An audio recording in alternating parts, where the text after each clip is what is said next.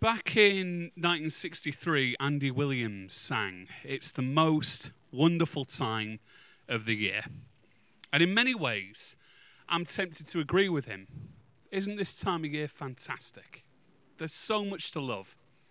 I love the lights, the decorations, the carol singers. I love watching those classic Christmas films like Home Alone and Die Hard. I love the food, probably a bit too much. But most of all, I love presents. Not so much getting them, but I love giving them. I love seeing the look on people's faces when they open a present, particularly if I manage to get it right. And I don't know what you're looking forward to. Maybe it's the rubbish TV, those incomprehensible Starbucks things that come out every year, the carols, or time with friends and family. I guess my expectations can be really high at this time of year because there is so much to look forward to. But not everything about Christmas is brilliant. I don't know about you, but I've not heard a good Christmas number one in years. My neighbour puts up these mad lights every year, and it looks like Las Vegas has come to Acomb. And the crowds of people. I didn't know so many people lived in York. This time of year is amazing, but little things can just get under our skin.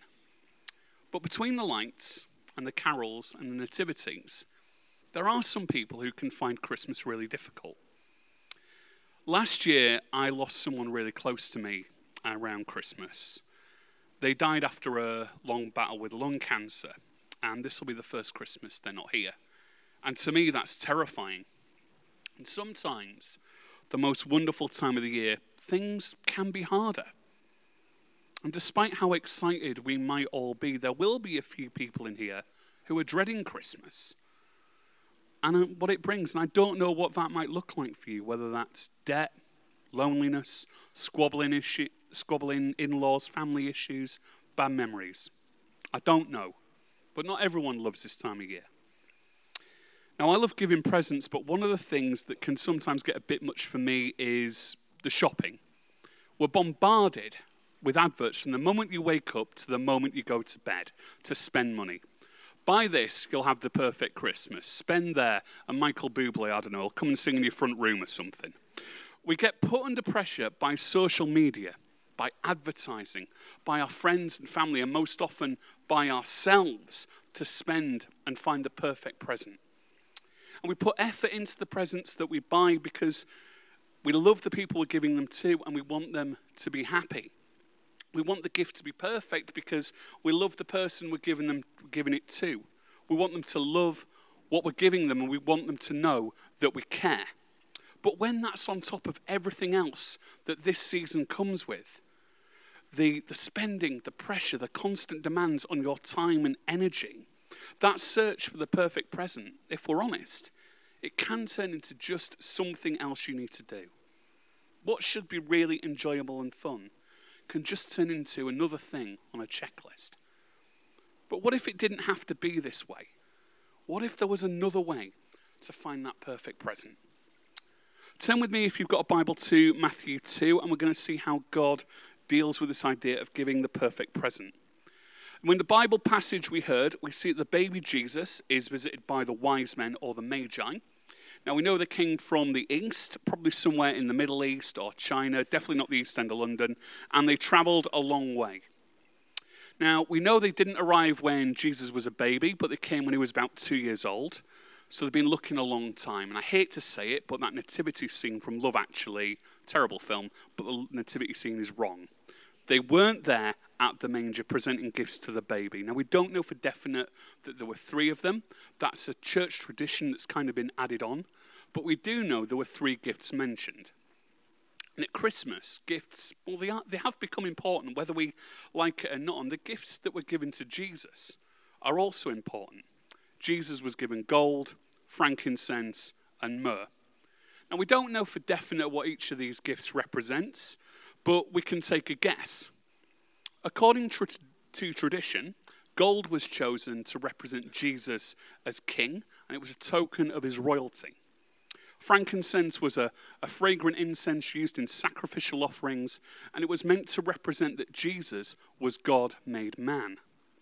Myrrh was a perfume or an ointment that was traditionally used on dead bodies, and it was a token of Jesus' future suffering on the cross. And those gifts from the wise men to Jesus, I think, were perfect because they suited who he was and who he'd become. As I started reading this bit of scripture, I started to wonder what is the perfect present? So I went on the Fount of All Knowledge, Google, and apparently there are three criteria for a present to be perfect. So the present's got to reflect the person giving it, it should show we know about the person we're giving it to, and it's got to be of such a nature and a quality that it will hold its value as time goes on. So, no pressure then. Now, I have a confession to make. A few years ago, I was looking for a, a present for my friend Emily, um, something that would show her how much I cared for her, how much I knew her, and something that would hold its value as time went on. Problem was, I was skint, so I gave her a Nando's gift card I found in a drawer. Someone had bought it for me a few months before, and you know how it is, you stick it in a drawer, forget about it, right? So she opened it up, she looked at it, she was over the moon. Who doesn't love free chicken? Um, and I thought, great, happy days. The next night, I get a phone call from Emily.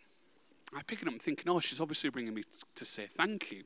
And the first thing she did was shout, What the flip were you thinking?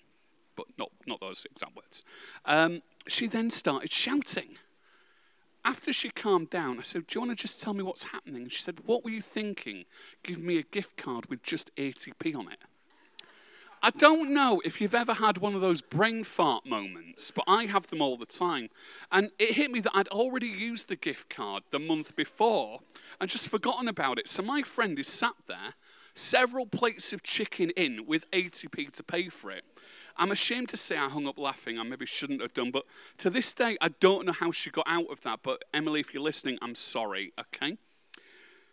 So, to be honest, a used Nando's gift card is probably not the perfect gift. But what about the baby Jesus? What about the baby the wise men came to see? Is he the perfect gift? Well, first off, we know that the perfect gift should reflect the person giving it. And Jesus does reflect the one that gave him in God the Father. Hebrews 1 3 tells us the Son reflects God's own glory, and everything about him represents God exactly. So, this baby that the wise men come to see reflects God the Father in every way. Jesus reflects God's goodness, his mercy, his love, his grace, and his holiness. So, when we, uh, Jesus said in John 14 9 that he who has seen me has seen the Father. So, when we see Jesus in Scripture, what we're seeing mir- mirrored perfectly is God. A God that is so head over heels with each of you that he came to earth to live among you. And when you look at the life of Jesus, what did he do? He healed the sick, he cared for the poor, he taught forgiveness and mercy, he raised up the broken, he called the lost and the least of us to be his kingdom, to be his. God's mercy and compassion were demonstrated through Jesus' action. God's abundant provision was demonstrated by Jesus' generosity with his gifts, with his love, and with his teaching. The Father's great power and love were revealed to us through Jesus. Jesus is the perfect gift and the perfect reflection of the one who gave him. And secondly, the perfect gift shows that the giver knows what the person getting the gift needs. Now, I don't know about you, maybe it's just the blokes in here, but one thing I get every year for Christmas is new socks. And I don't know why. I always thought it was normal to have your toes sticking out of the ends, but apparently not. Every bloke for Christmas gets socks and Lynx Africa. The whole of Britain smells like Lynx Africa on Boxing Day. I'm not wrong. Now, the people that give me those gifts know what I need new socks and Lynx. And they give me that. And when they give me that, it shows that they know what I need. And Jesus is the perfect gift because the giver, God, gave Jesus to us knowing what we would need. God knew we would need a savior. He knew we would need a brother, a captain, a rescuer, and a friend. We needed someone who was fully God and fully human, and only Jesus could do that. Each of us was made for a perfect relationship with God, to know Him perfectly. But we break that because of something called sin. By our own choice, we constantly turn away from that relationship, and that sin separates us from God. And yet, Jesus, this perfect gift from God, lived a perfect, sinless life. And at the age of 33, he was crucified, his blood paying for our sins. And on the third day, when the stone was rolled away from where he was buried, Jesus was not there. He rose from the dead, destroying death, hell, and the grave. Because of Jesus, this perfect gift, we have a way back to a relationship with God, no matter how badly we mess up. Because Jesus was fully human, he knew what we, he knows what we go through, the things that we face, the things that we struggle with, and the hurts that we have. And that lets him provide for all of our needs and desires and to care for us in anything that we can face. And because Jesus was fully God, he could carry our sin. It was only Jesus that could be the sacrifice, who could take the sin of the world, that could take each of our sins and take the punishment that we deserve because he was God's Son. Jesus became our substitute on the cross. We owed a debt that we couldn't pay, and Jesus paid a debt that he didn't owe. And it's only because of Jesus that we can be free. If our greatest need had been, I don't know, information, technology, money, or pleasure, God would have sent us an educator, a scientist, an, an economist, or an entertainer. But the truth is, our greatest need was to be saved. So Christ came and God sent a Savior. God knew what we needed, and He sent the perfect gift in Jesus Christ. Thirdly, the perfect gift holds its value as time goes on. John 3:16 says for whoever for God so loved the world that he gave his one and only son that whoever believes in him shall not perish but have eternal life. God gave us the perfect gift when he gave us Jesus and he gave him for everyone. Now, we heard that verse used in the, the first talk in this series, and I think it still holds true. The gift of Jesus will never expire. There's no use by date stamped on Jesus. He won't go bad or spoil. You'll never have to throw him out like an old banana. Jesus doesn't go out of style. There's never a need to update him or trade him in for a newer model like we do with a computer. Because Jesus is enough. Now, some people, like me, maybe wrongly, like to give gift cards as gifts, make sure they're in date. But some companies take money off them if you don't use them for a long time. So, in other words, if you get a card and, like me, you stick it in a drawer, some companies will take money off the balance until the balance says zero. But Jesus never has a zero balance. Jesus is always going to be enough. Jesus never has a zero balance. He's the gift that never expires, never goes out of style or becomes outdated or obsolete. Every generation needs a redeemer. Every generation needs a savior to lift them out of sin and into the righteousness of God. And Jesus is the one gift that will never lose its value or worth. And Jesus is the perfect gift. Even though we don't deserve him, even though we could never earn him, God freely gave Jesus to all who will receive him. Acts 2:21 says, "For all who call on the name of the Lord shall be saved."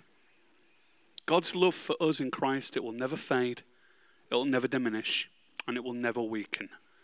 God's love for us remains consistent and continually available through Jesus Christ because it's always been Jesus, it will always be Jesus, it can only ever be Jesus, and it will never stop being Jesus because Jesus is the perfect gift. So, what do we do with this? What do we do with this perfect gift of Jesus Christ? It's easy to say it doesn't apply to us, but in a way, aren't we all like the wise men? Just like the wise men, you have a choice. We can accept this perfect gift of Jesus Christ or we can reject it. Matthew 2:11 tells us, on coming to the house they saw the children with his mother Mary and they worshipped him. The wise men saw this two year old and they saw him for what he was the King of Kings, the Lord of Lords, Emmanuel, God with us. And seeing this, they gave him everything they had. They gave everything to this child because they wanted to follow him. But little did they know that really, they were receiving the best gift imaginable in Jesus. It's the same choice that we have to give everything to Jesus because, like the wise men, we're receiving this, the best gift imaginable. But sometimes making that choice can be the furthest thing from our minds. Now, I know for a lot of you, this truly is the most wonderful time of the year, but for some of you, this time of year isn't great. Many of you are going to be sitting here smiling on the outside and screaming on the inside. Maybe you're running around at such a frantic pace you don't know what's going on anymore. Maybe your list of things to do just keeps on growing. Or maybe you're worried about, I don't know, feeling lonely, squabbling in laws, sullen teenagers, over the limit credit cards. I don't know. I don't know what Christmas is like for you. Maybe you love it, maybe you hate it. But I do know this that perfect gift of Jesus Christ is available to all of you, no matter who you are, no matter what's going on in your lives. Jesus, God still sent that perfect gift in Jesus just for you. And just like the wise men standing in front of the infant Jesus and giving him everything, we have a simple choice to turn to God once again through Jesus and accept that gift, or to reject it and get on with our lives. And accepting that perfect gift of Jesus, no matter where we're at, in spite of our hurts, in spite of everything else that's going on in this crazy season, that's going to mean coming back to Him, whether that's the first time or for the hundredth time. And that means taking a, a place of humility. We make ourselves less so that He can be more. We lay down some of our junk and pick up a life of love, following Him and His example. And that's the true gift of Christmas that you are loved, that you are forgiven, and that Jesus is enough. God loved us so much that he sent his only son into this world as a baby. God made man.